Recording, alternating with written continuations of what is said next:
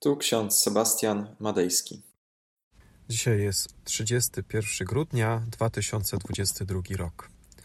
Otwieramy książeczkę z Biblią na co dzień i znajdujemy fragment z księgi proroka Zachariasza, dziewiąty rozdział, ósmy werset.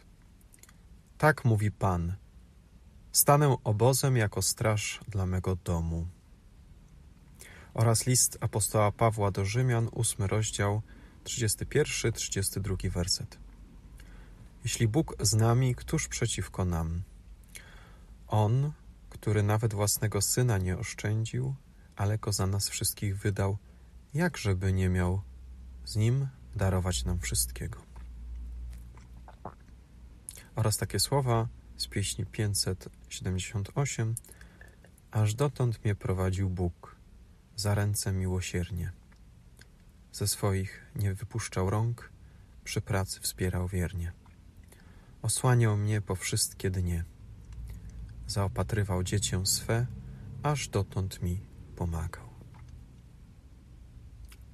Stary rok jest okazją do dokonywania pewnych podsumowań. Warto zwrócić uwagę na fakt, że efekt podsumowań może nieść ze sobą różne emocje.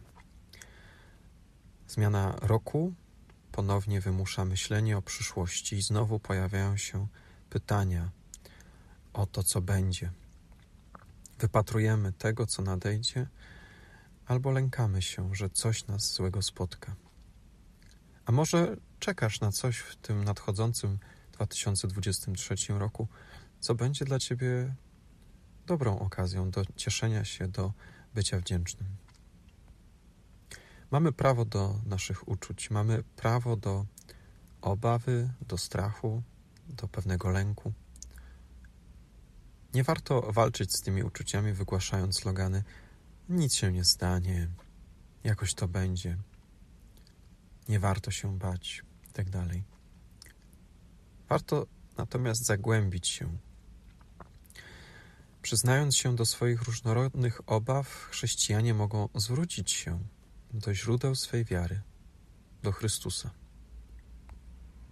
Jeśli Bóg istnieje, to gdy On staje po naszej stronie, nic i nikt nie może nas zaskoczyć, pokonać.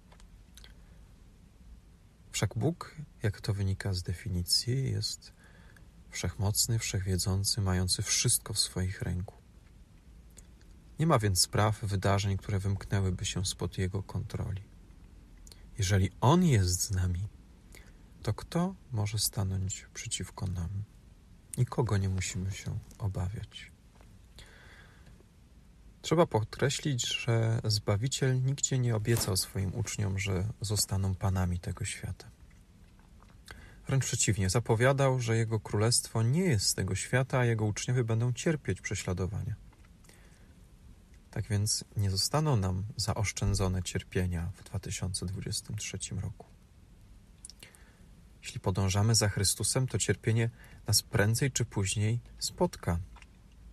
Tak jak różne przeciwności spotykają podróżnych.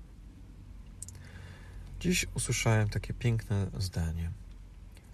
Wieczerza Pańska, modlitwa i słowo są jak najlepsze lekarstwa na cierpienie duszy. Tajemnica tkwi w tym, że niezależnie od tego, co czeka nas tutaj na Ziemi, nigdy nie jesteśmy sami bo On, nasz Bóg, jest ze swoimi dziećmi. Jeżeli Bóg jest z nami, to powinniśmy to sobie uświadamiać poprzez przystępowanie do sakramentów, do modlitwy, do słowa. Siła chrześcijańskiego sposobu na życie tkwi w społeczności z Chrystusem. Luther powiedział: Mam dzisiaj wiele do zrobienia, to znaczy, że muszę dwa razy dłużej się modlić. Paweł napisał też takie słowa: Któż będzie oskarżał wybranych Bożych? Przecież Bóg usprawiedliwia. Któż będzie potępiał? Jezus Chrystus, który umarł, więcej zmartwychwstał, który jest po prawicy Boga, ten przecież wstawia się za nami. Któż nas odłączy od miłości Chrystusowej? Czy utrapienie, czy ucisk, czy prześladowanie, czy głód, czy nagość, czy niebezpieczeństwo, czy miecz. W tych słowach apostoł Paweł zwraca naszą uwagę, że powinniśmy przede wszystkim pamiętać o tym, że Bóg jest naszym Zbawicielem, że w Nim mamy pokój, mamy wsparcie. Niezależnie od tego, co się wydarzy w nadchodzącym roku, to możemy być pewni, że Bóg jest z nami. Pomódlmy się.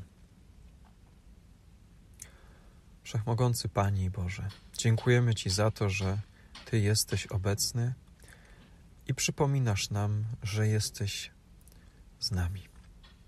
Spraw, Panie, abyśmy nie lękali się w momentach kryzysu, ale zawsze ku Tobie zwracali nasze myśli, nasze nadzieje.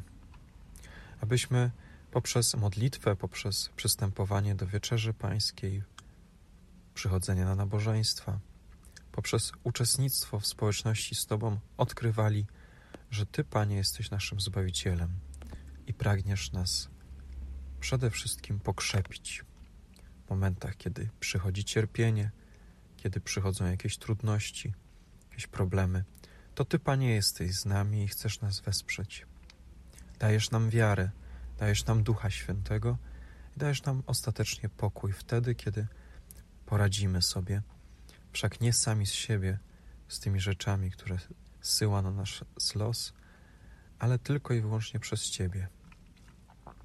Wszechmogący Panie, pobłogosław końcówkę roku, wszystkie nasze sprawy, zamierzenia, wszystkie plany, abyśmy mogli cieszyć się nimi wszystkimi i być Tobie wdzięcznymi za miejsce pracy, za miejsce nauki, za miejsce przy rodzinnym stole, razem z tymi, których kochamy.